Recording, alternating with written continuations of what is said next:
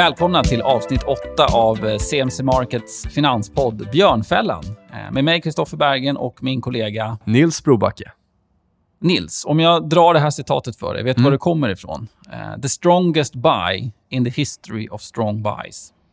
Uh, ja, vad då? Google vid 75 dollar, eller? Ja, kanske. det hade faktiskt varit väldigt strong buy. Ja. Men det är från uh, en analys från Handelsbanken under ja. IT-bubblan. Okay. Bolaget Adcore var det som fick den här extremt starka rekommendationen. IT-konsulter, eller? Eh, ja, IT-konsulter. De, var ju ofta det. ja, precis. Men det gick ju inte så bra, som jag vet. Eh, så det var kanske inte historiens starkaste köp. Men i alla fall, Adcore blev... Eh, ja, efter några turer blev det Klöven, som nu finns på börsen, som ah, är ett okay. fastighetsbolag. Okay. Så man gick från IT-konsult till att bli ett fastighetsbolag. Ah. Men det är någonting helt annat.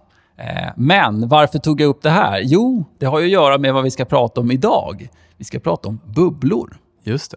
Och vi ska prata om en... Det har surrats ett tag om en skräpobligationsbubbla i bland annat USA. Så det ska vi kika lite närmare på. Men vi börjar med bubblor som fenomen eh, och prata lite om det.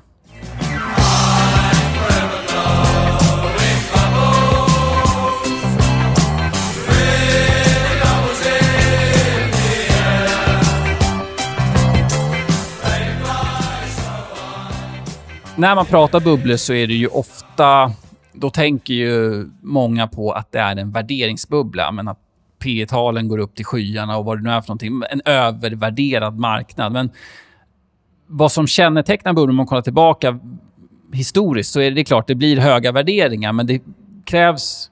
I alla fall gemensamt finns det fem olika punkter för att kunna driva då bubblan, om det nu finns bubblor. Underliggande orsaker till ja, de här höga prisstegringarna. Att det blir en, en bubbla. Sen så blir ju värderingarna går ju upp på grund av det. det. Eh, men det första är att det behöver, bli, det behöver finnas ökad likviditet. Det behöver vara lättare för bolag, människor och så vidare att komma åt likviditeten. Just det. Så det kan ju vara egentligen då allt från centralbanker som trycker pengar till egentligen ja, kreditinstitut eller vad det nu är. Det Frikostig finns... belåning från företag, ja, ja. Eh, belåningsmöjligheter i, i eh, olika finansiella produkter just det, just det. Eh, som faktiskt är punkten nummer två. Det vill säga att det sker en ökad belåning på den här marknaden. Just det. Eh, det sker en spridning bland alla typer av investerare. Liksom alla ska vara med. Eh, det är inte bara en grupp som söker sig hit, utan alla. Eh, det behöver vara ökad omsättning i den här, eh, eller på den här marknaden. Volymerna behöver komma upp, och ganska ordentligt. Och det ska finnas ett ökat antal av nya ägare hela tiden. Liksom, intresset ska spridas mer och mer ja, tills det når skyarna, så att säga. Så de fem punkterna tillsammans gör ju ofta då att värderingarna drar Just uppåt det. såklart. De här nya pengarna flödar då in till nya teknologier. Samtidigt så dras det många kanske då lite oseriösare aktörer till den här nya spännande sektorn. Då. Precis. Och ofta är det ju så att det ska finnas någonting nytt. Just det. Alltså ny innovation, någonting som ska revolutionera marknaden. Mm. Och Det är ofta det som gör att det, det lockar till sig ett så stort intresse. Just det. Och Den här innovativa lösningen då skapar, ju, den skapar en stor entusiasm hos folk. skapar ju girighet. Eh, och ofta hör man ju det här, eh, men det är annorlunda nu. Mm. Den här gången är det annorlunda. Eh, och så fort man hör någon säga så, då ska man börja bli försiktig. För att det känns som att det finns alltid med när man pratar bubblor. Nu är det annorlunda. Värderingarna är helt galna, men det spelar ingen roll. Just för det här ska upp till skyarna. Eh, och Problemet är att alltså priset, på, alltså priset och i relation till värdet på den här marknaden då, som, som börjar bli övervärderad skiljer sig väldigt mycket. De kan ju gå isär. Men problemet i, i en bubbla så blir det ofta som så att de kommer inte tillbaka mot varandra. Det blir liksom ingen rekyl, eller vad man ska säga. Utan det bara fortsätter. Spreaden blir större och större mm, och större mm. och större och större. Och så får man den här paraboliska utvecklingen eh, på den underliggande tillgången. Då. Eh, och det är ju... Alltså mot slutet eller egentligen mittfasen kanske mot slutet, så blir det ju väldigt mycket psykologi. Ehm, det blir ju ett mass... Men, vad ska vi kalla det? Masspsykos. Mm. Alla vill vara med, för att det finns ju en... Men det är garanterat. Jag köper nu och säljer ja. sen. Jag kommer ju tjäna pengar. Exakt. Så, att, man vet ju att köper jag idag så kommer priset vara högre imorgon. För det gjorde ju min granne och han tjänar mm. mycket pengar som helst. Då måste jag också vara med. Um, så att det blir ju en väldigt ja, den psykologiska aspekten blir väldigt påtaglig. Och det, vi pratade mycket om psykologi, jag tror att det var avsnitt tre av den här Mm. podden. Eh, psykologi relaterat, relaterat till trading, men det går ju även att anpassa till den här biten. Just det. Eh, när man ser på lite mer långsiktiga rörelser. Vi ska inte gräva ner oss för mycket i historiska bubblor. Det går att googla på, men tänkte nämna några i alla fall. Eh, South Sea Company. Eh, det var ett företag i Storbritannien som fick avtal med Spanien att handla med de spanska kolonierna. Då, då. De skulle väl få någon form av monopol, tror jag. Ja, exakt. Eh, och tanken var ju då att det här skulle bli lika eh, framgångsrikt som... Eh, East India Company. exakt, exakt. Eh, så vart det inte riktigt. då. Det blev en stor aktiebubbla, på, drog även upp andra eh, aktier i andra sektorer. Eh, blandat med att det var mycket korruption på statsnivå, där politikerna då, och kanske framförallt finansministrarna, använde de här pengarna till att lösa skuld, skulden för landet istället för det här företaget. Då. Så att det slutade, slutade väldigt dåligt. Många förlorade väldigt mycket pengar där. Men tanken är ju, alltså man förstår ju att idén lockar till sig mycket kapital. Ja, får och en- sen om du har haft som framgång med föregående Precis. exempel så... Men ett företag får monopol på en, ja, men på en marknad kan man säga som Ja. förmodligen har väldigt stor potential. Ja, men det är ja. klart att folk vill vara med på det. Absolut. Um, Och eh, nummer två, eh, Railway. Eh, bubblan, alltså järnvägsbubblan i Storbritannien på 1840-talet. Ny teknologi som vi pratade om och det här var ju faktiskt en teknologi som revolutionerade. Mm. Så det i sig var ju ingen bubbla. Däremot allokeringen av pengar dit, eh, snabbstigande priserna, som vi sa förut, lättillgänglig kredit och också att det dras många oseriösa aktörer. Då. Det blev kanske lite överutbud på järnvägsspår. Ja, lite för mycket eh, blev det. Och Mm. Det är ofta så det ser ut. Det är ny teknologi som kommer, det allokeras pengar, vilket är bra i sig, men, men, eh, men eh, det spiller även över lite. Då. Mm. Eh, sen har vi, eh, den här är en av mina favoriter, rumänska fastighetsbubblan. Eh, mellan 2002 och 2007 så steg huspriserna i Rumänien med 1000 procent. Så eh, vid 2007 där, det var, började Bukarest närma sig eh, London och, och Paris Mm. eh, relativt. Då. Så det var lite spännande. Men den... Eh. Där, på de nivåerna är vi inte kvar, eller? Nej, det, det, det ser lite annorlunda ut idag. Då. Ja. Och så hade vi en ganska kortsiktig kris som var rätt intressant tycker jag. Eh, uranium från 2005-2007, eller kortsiktig bubbla ska jag säga. Eller trend eller vad det nu är. Eh, det blev en översvämning av världens största ej igångsatta uraniumgruva. Då. Eh, så då blev de kortsiktiga spekulanterna eh, ja, väldigt exalterade. Trodde att priset skulle stiga, det gjorde det. Och det var även spekulationer om just då Kina och Indiens kärnvapenprogram som det var jättemycket snack om. Då. Eh, sen sprack den där då bubblan eller trenden och har kommit ner ganska mycket sen dess. Det, blir, alltså det finns ju... finns hur många som... Jag ja, tror, det ja, finns extremt mycket mer kortsiktiga bubblor, om vi Mm. så kallar det bubblor, och mer alltså bubblor som, som bygger, på, bygger upp sig under väldigt, väldigt mycket längre tid. Men just det.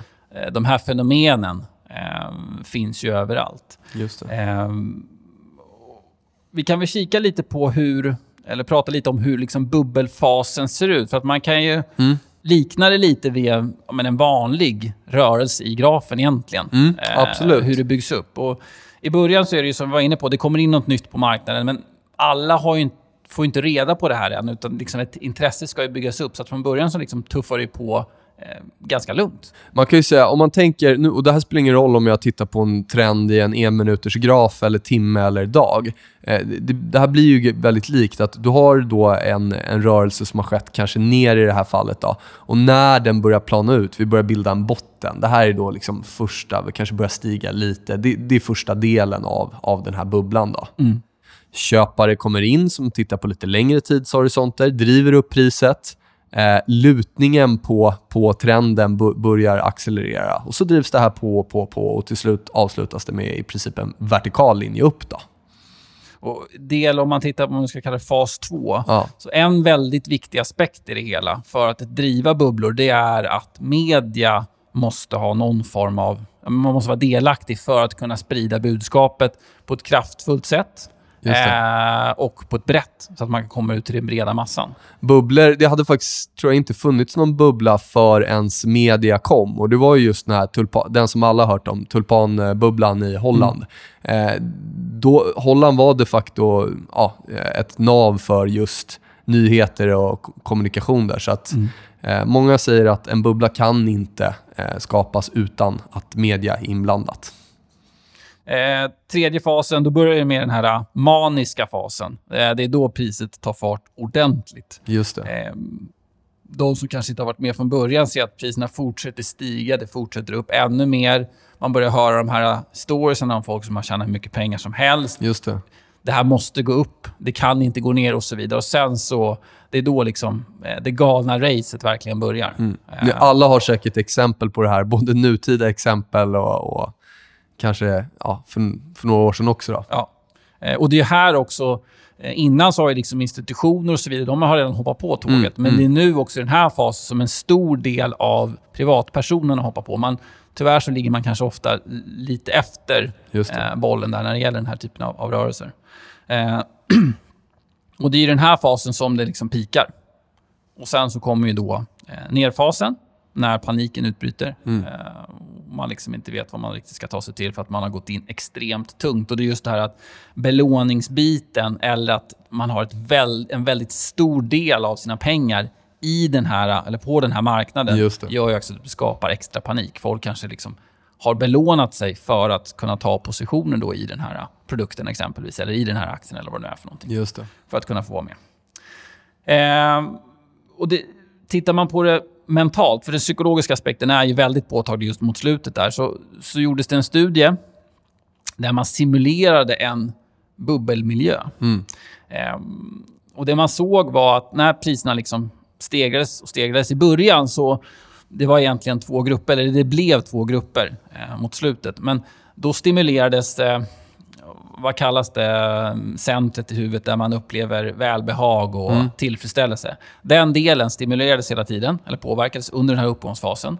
Sen när det hade gått upp väldigt kraftigt så var det en viss, en viss del i den här gruppen där den andra delen av hjärnan började eh, stimuleras. Det vill säga den delen där ångest och liksom, vad ska vi kalla det? en dålig känsla i mm. kroppen. Mm. Det centret, där det finns. Viljan att ta hem vinsten kanske? Ja, men ja. då började folk sälja av. Och Det här mm. var inte ens innan vi hade nått någon topp, att det började gå ner. Utan man fick en obehagskänsla mm. att här kan inte stämma mm. riktigt. Så då valde man att stänga ner positioner.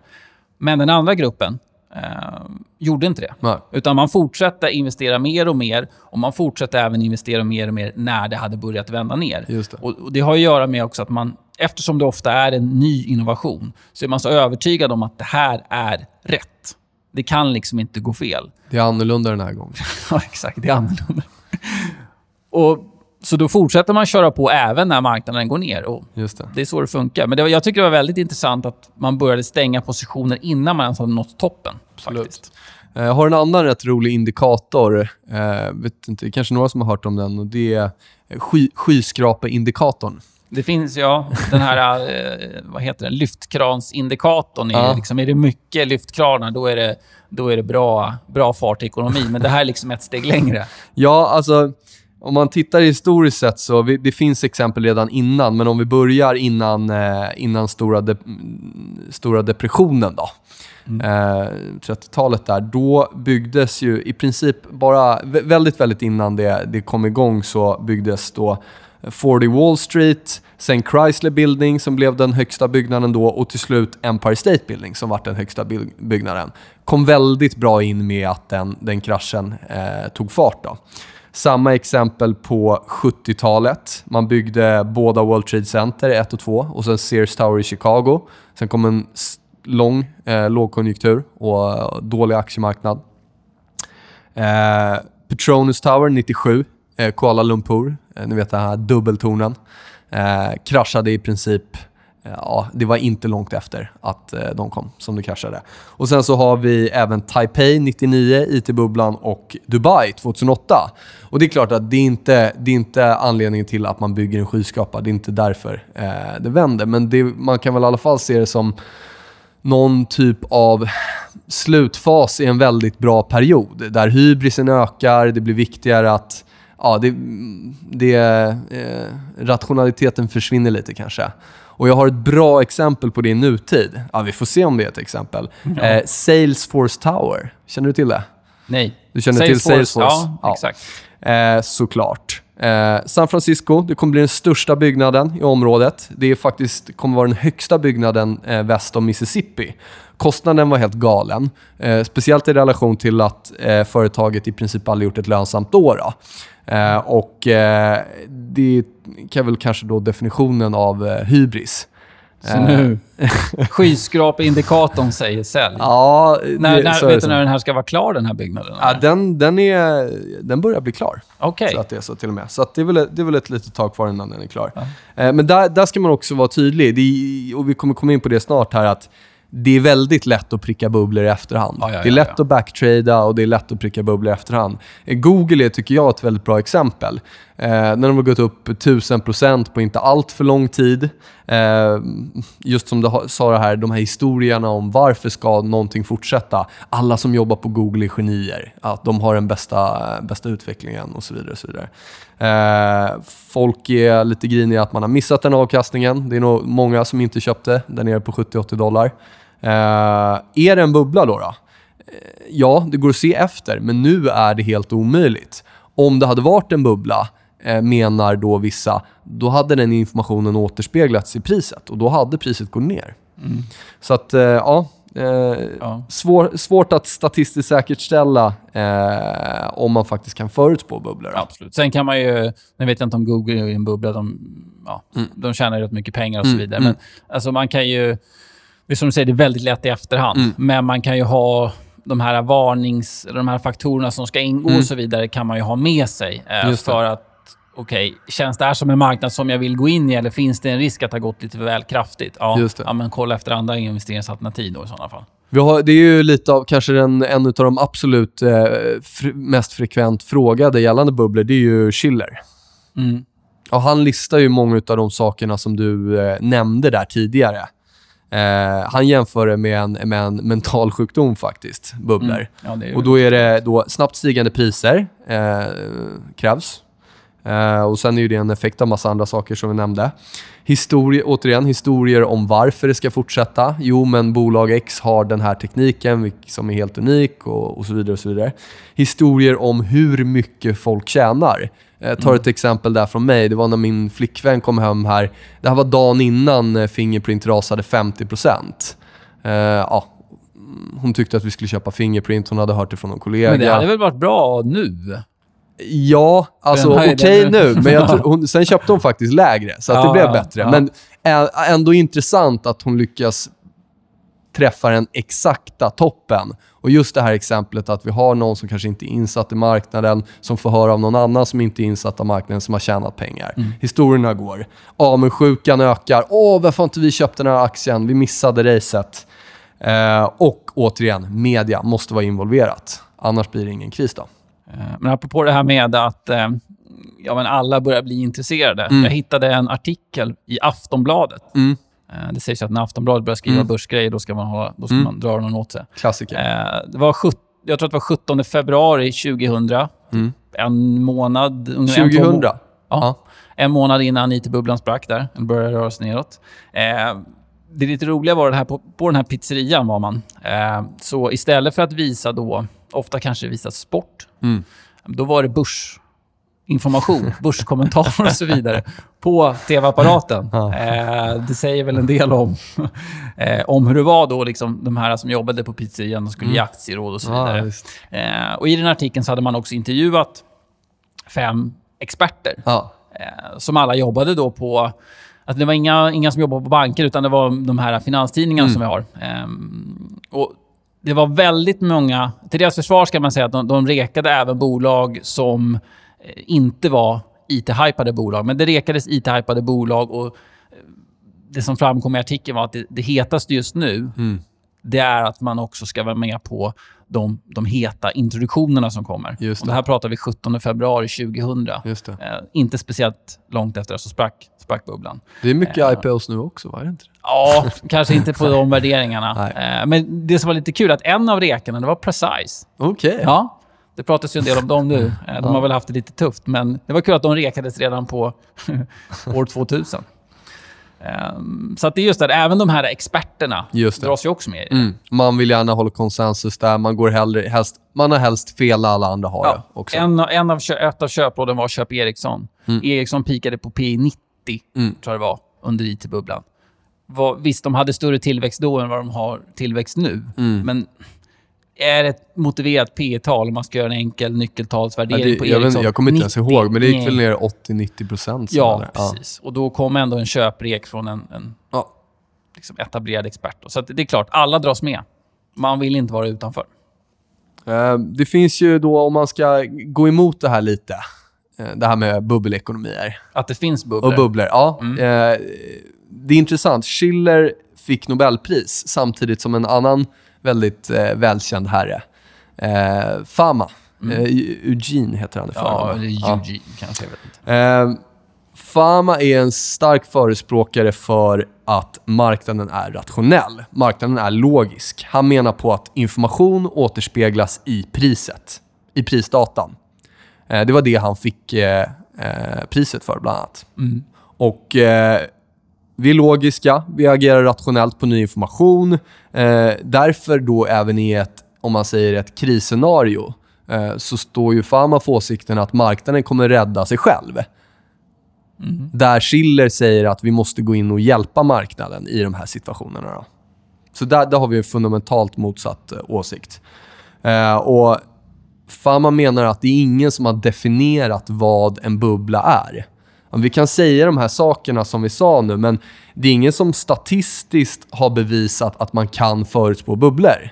Nej. Men det är väl därför det smäller så som det gör också när de väl spricker. Just det. Alltså, den reaktionen som ofta sker på nedsidan.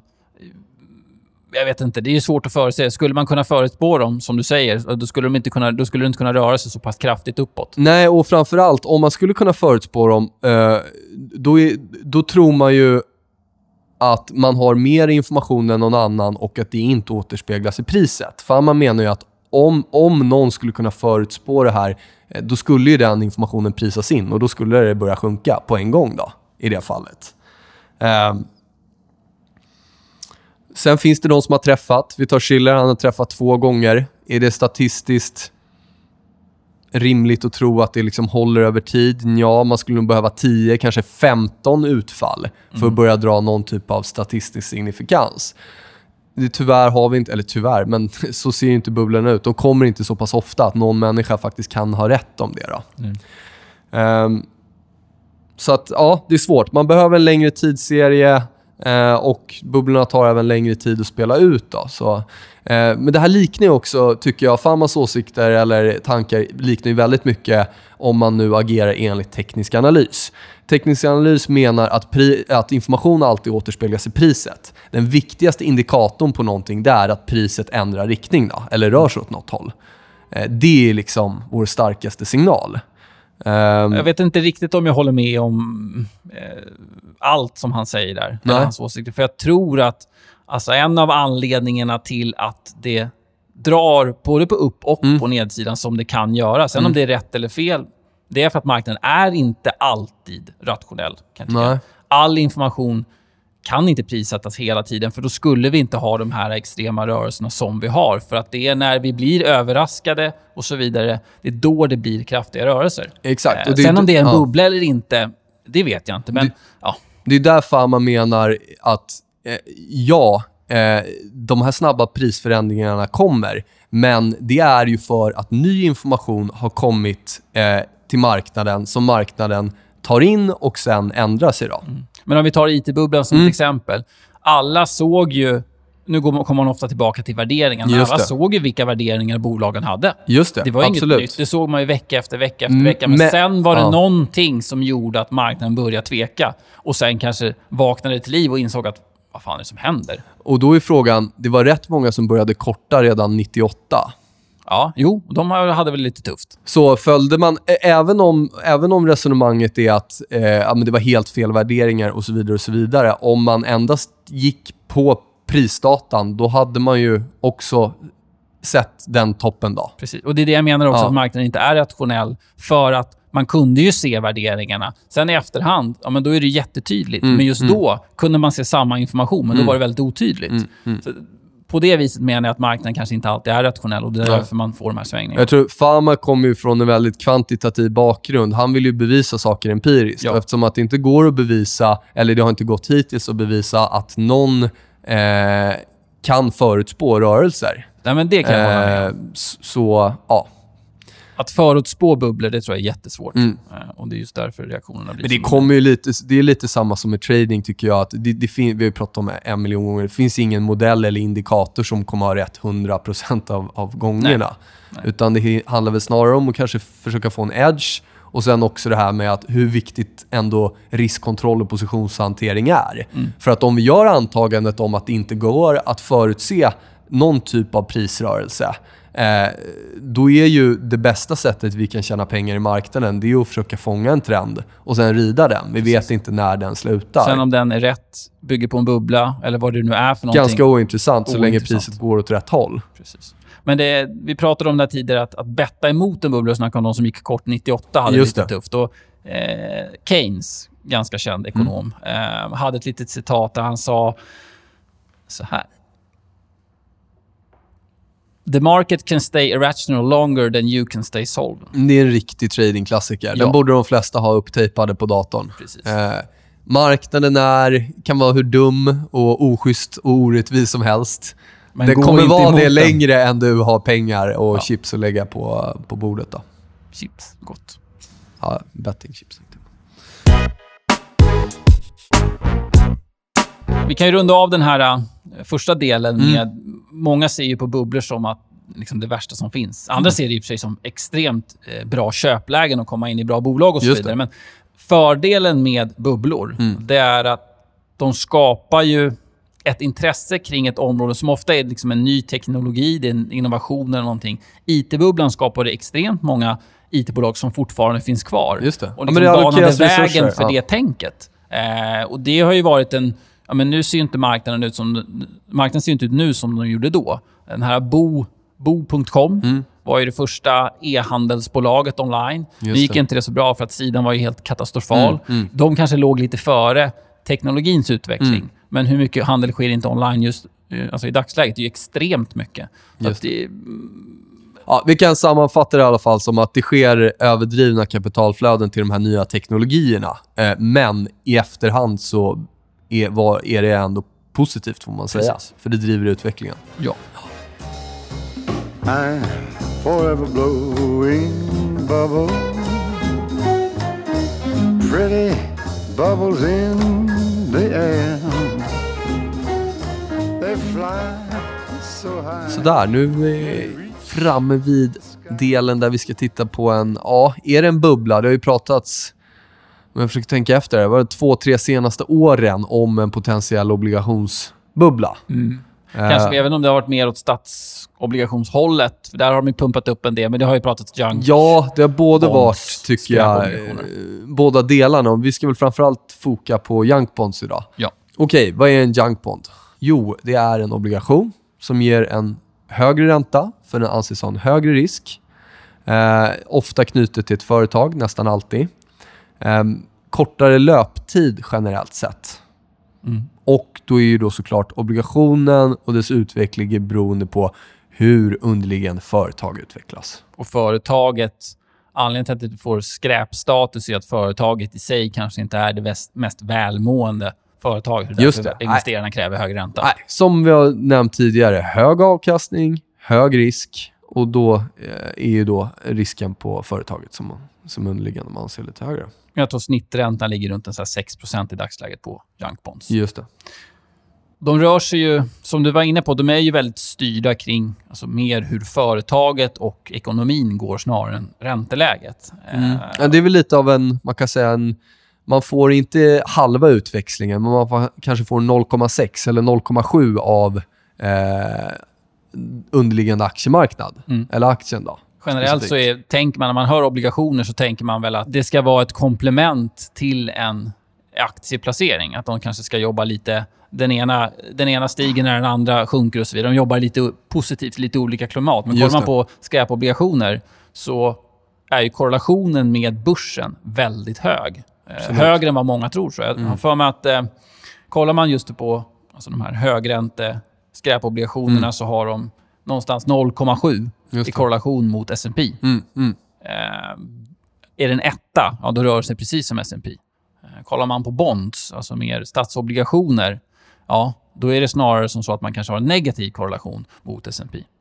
Eh, kollar man, för att göra det här ännu tydligare, om vi till exempel tar 2008 som ett exempel, när det kraschade på aktiemarknaden.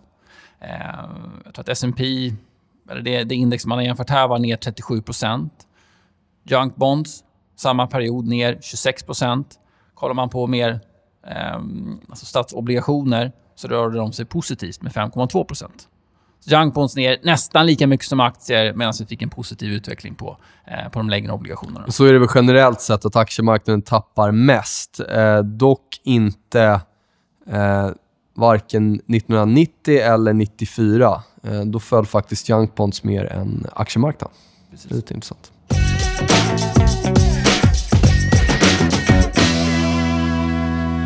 Då kommer vi in på USA. då. Ska kika lite närmare på hur det ser ut där. Och som, som vi nämnde i introt här så har det spekulerats ett tag om en obligations, eh, skräpobligationsbubbla i. USA.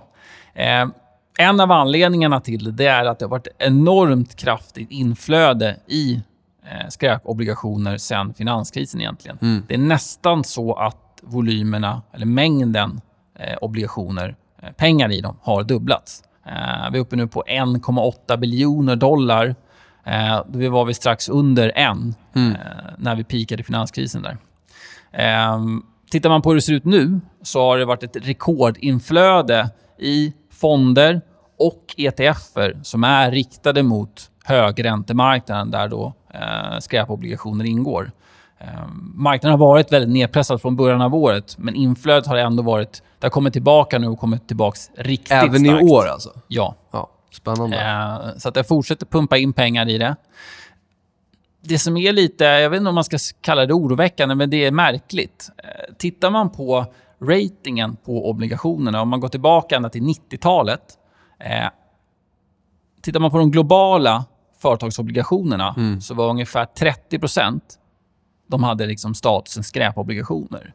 Nu är vi uppe på 50% Så att andelen skräpobligationer av den totala obligationsmarknaden har ökat ganska kraftigt. Mm. Och det, det är liksom, trenden har varit konstant uppåt. Så volymen har ökat, men det som är viktigt att ta fasta på här är att andelen dåliga Precis. har ökat också. Exakt. De som har skräpstatus har Ja. ökat. Så volymen har ökat, men andelen skräpstatus har också ökat. Just det. Ehm, tittar man på an, alltså andelen defaults, alltså Mm. hur många defaults, alltså konkurser i alltså obligationer som förfaller värdelösa, om man tittar på skräpobligationer, så är vi nu på nivåer som varit vid tidigare recessioner. Mm. Det som dock är viktigt här, ehm, där det inte blir lika allvarligt, är att den procentuella andelen ligger fortfarande på mer hanterliga nivåer, för att mängden junk bonds har ökat. Just det. Så att antalet uppe på tidigare recessionsnivåer, men procentuellt sett så ligger vi ändå på helt, helt hanterbar nivå just nu.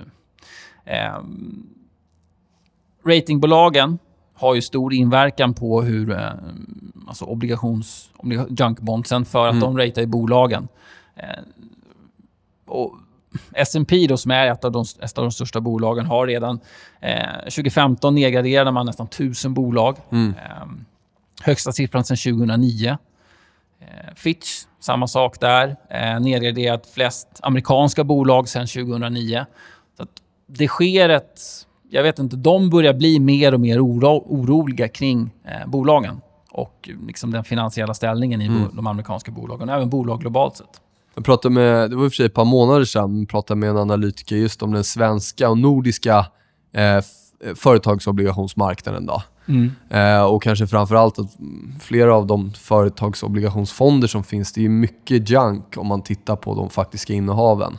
Eftersom att räntorna ja, lågt och så jagar man den här avkastningen och så vidare. Och så vidare. Det är ju alltså stiftelser, pensionsbolag eh, och så vidare. De har ju avkastningskrav på sig. Exakt. Och eftersom det inte finns någon säker avkastning i vanliga obligationer så tar man sig till skräpobligationer som kanske i normala fall man hade bortsett ifrån. Men nu får man en väldigt stor andel skräpobligationer bara för att man jagar. Mm. Man är tvungen att jaga avkastning. Och det är också fortsatt resonemang där att om man tittar de senaste åren så har det har inte gått upp så där jättemycket kan man väl säga. Snarare ner. Mm. Eh, och även köpsidan tunnas ut väldigt, väldigt mycket enligt han jag pratade med. Att i princip idag, eh, vilka företagsobligationer har vi som egentligen har ett intresse utanför Norden? Ja, men det är några stora papper, Volvo och sådär, men det är väldigt mycket papper som, ja, eh, eh, vad ska jag säga, vilka är det som köper dem nu då? Det kanske är eh, de här företags och obligationsfonderna vi pratar om, eller pensionsstiftelserna som du pratar om, wealth management, mindre family offices och så vidare. Men han menade på i alla fall att eh, ja, det, Intresset. intresset har svalnat ordentligt och, och de stora köparna eh, de kan lätt försvinna väldigt, väldigt snabbt när det gäller den nordiska marknaden i alla fall. Och även lite tveksamheter kring just rating och eh, hur sa- saker och ting värderas och sådär. Så att, ja.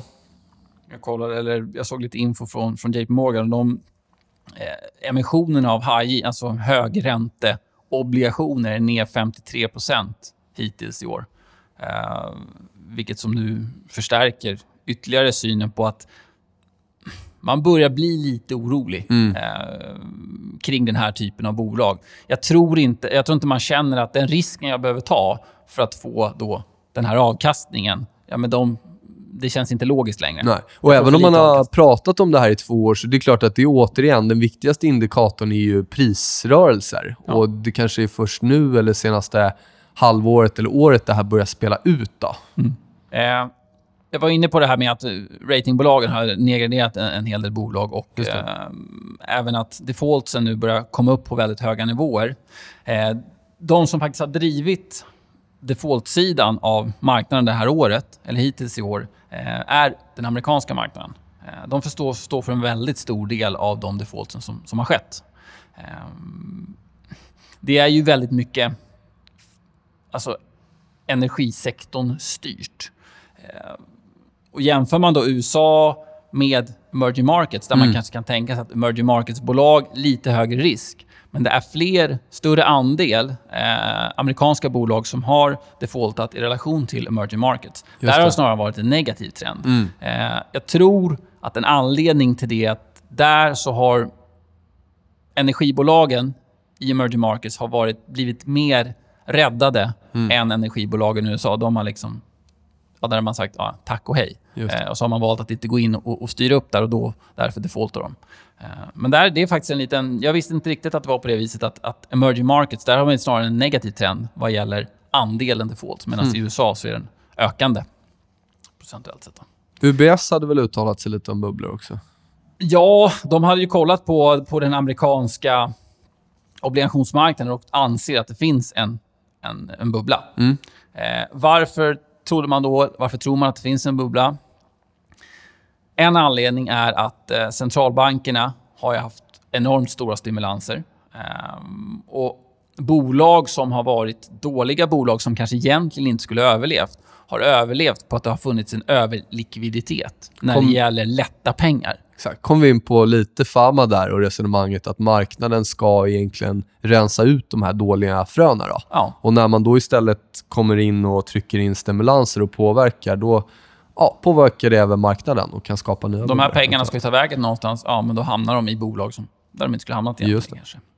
Eh, och som vi var inne på, låga ränteläget har gjort att pensionsbolag och så vidare det kräver att de söker avkastning någonstans för att nå Mm. sina avkastningskrav.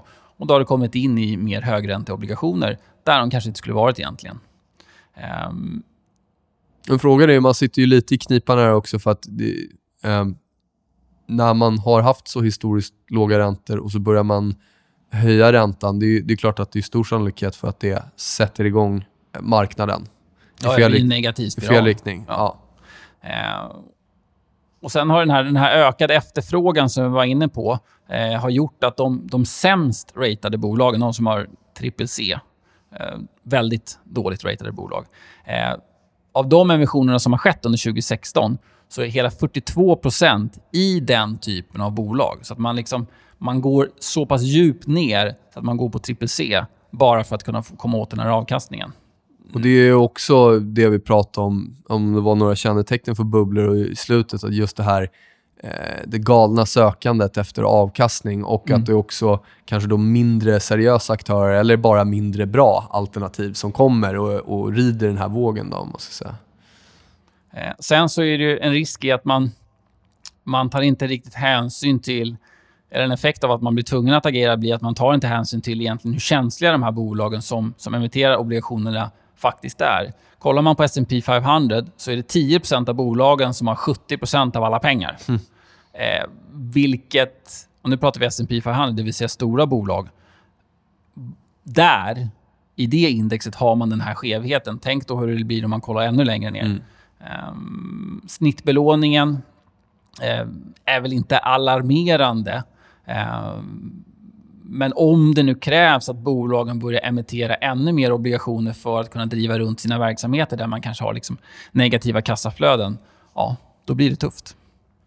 Ehm, alltså I sammanhanget så är det ju det är ju ingen tokstor del av den totala obligationsmarknaden som är skräpobligationer.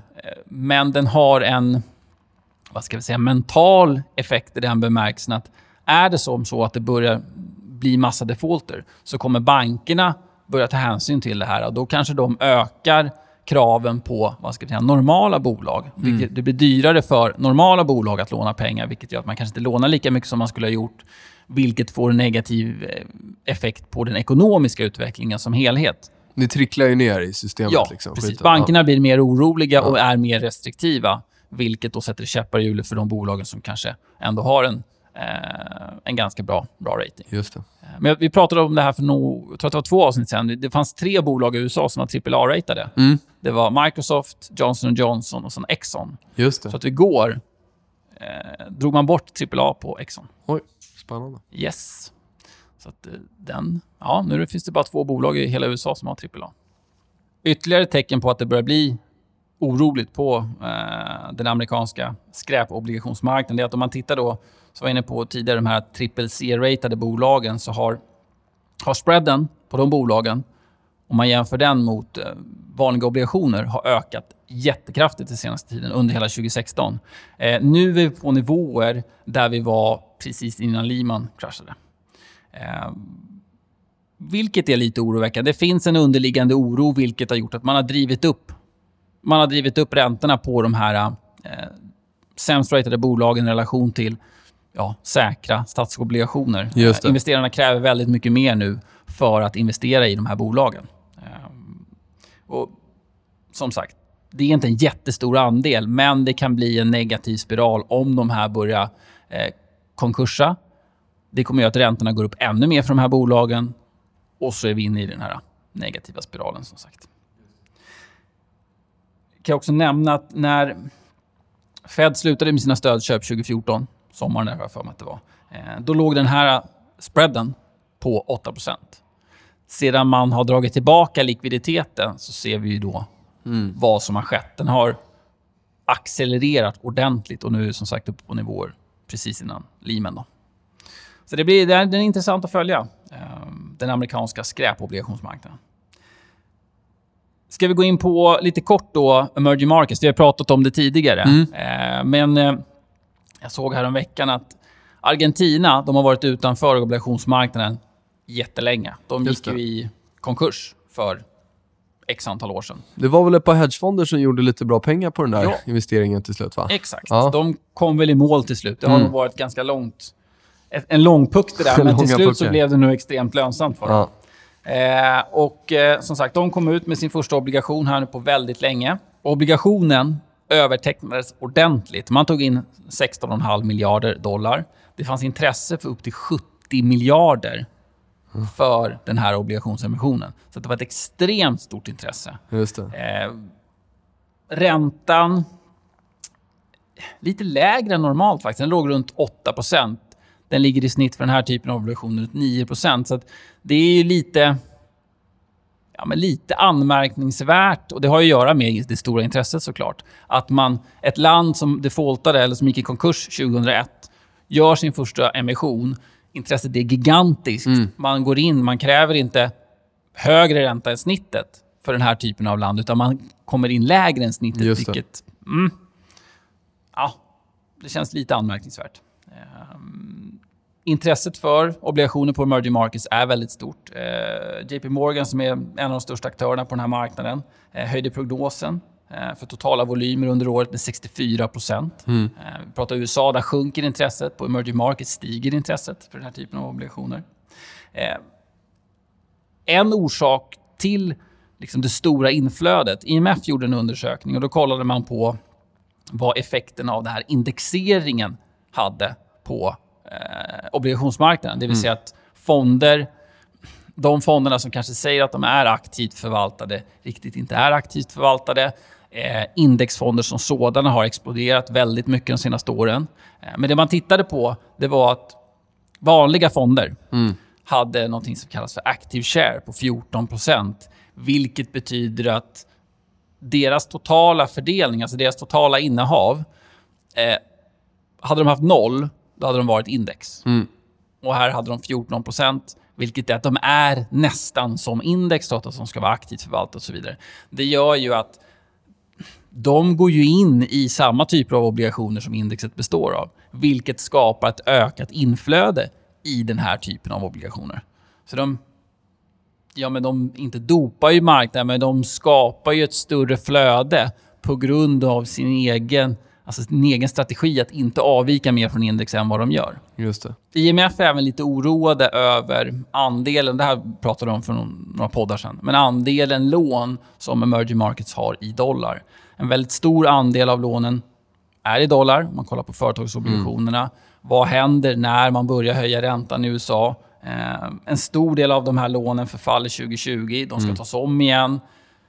Låt oss säga att US-dollarn rallar tills dess så Ja. kommer det driva på defaultsen Det blir otroligt extremt mycket. mycket, Ja. högre räntekostnader för dem. Eh, Så där har man en... ja, Det finns en oro eh, som man kanske inte har räknat med. Kina, det är mycket prat om. Hade en väldigt tuff start på året. Eh, Vad man har sett där, sen början av året så har spreaden mellan då eh, junk bondsen, som var inne på, på samma på den amerikanska marknaden, och eh, statsobligationerna stigit successivt hela tiden. Den har ökat och ökat och ökat. Vilket visar på att marknaden tar höjd för en högre risk i den här typen av bolag. Just det. Kollar man på defaultsen i Kina under året, bara year to date, så är de väldigt mycket högre än vad de var under hela förra året och under 2014. Så det finns lite saker att oroa sig för framgent. Det var det sista.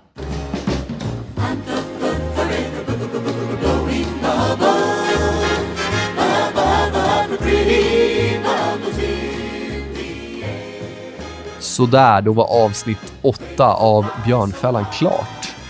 Vi tackar alla lyssnare och har ni frågor, funderingar, ställ dem gärna på hashtag björnfällan. Eh, Vi kommer ses igen om två veckor på fredag. Soundcloud, iTunes. Kristoffer, har du något att tillägga? Nej, Nej, då tackar vi. Ha det gott. Hej då. Ha det. Hej, hej.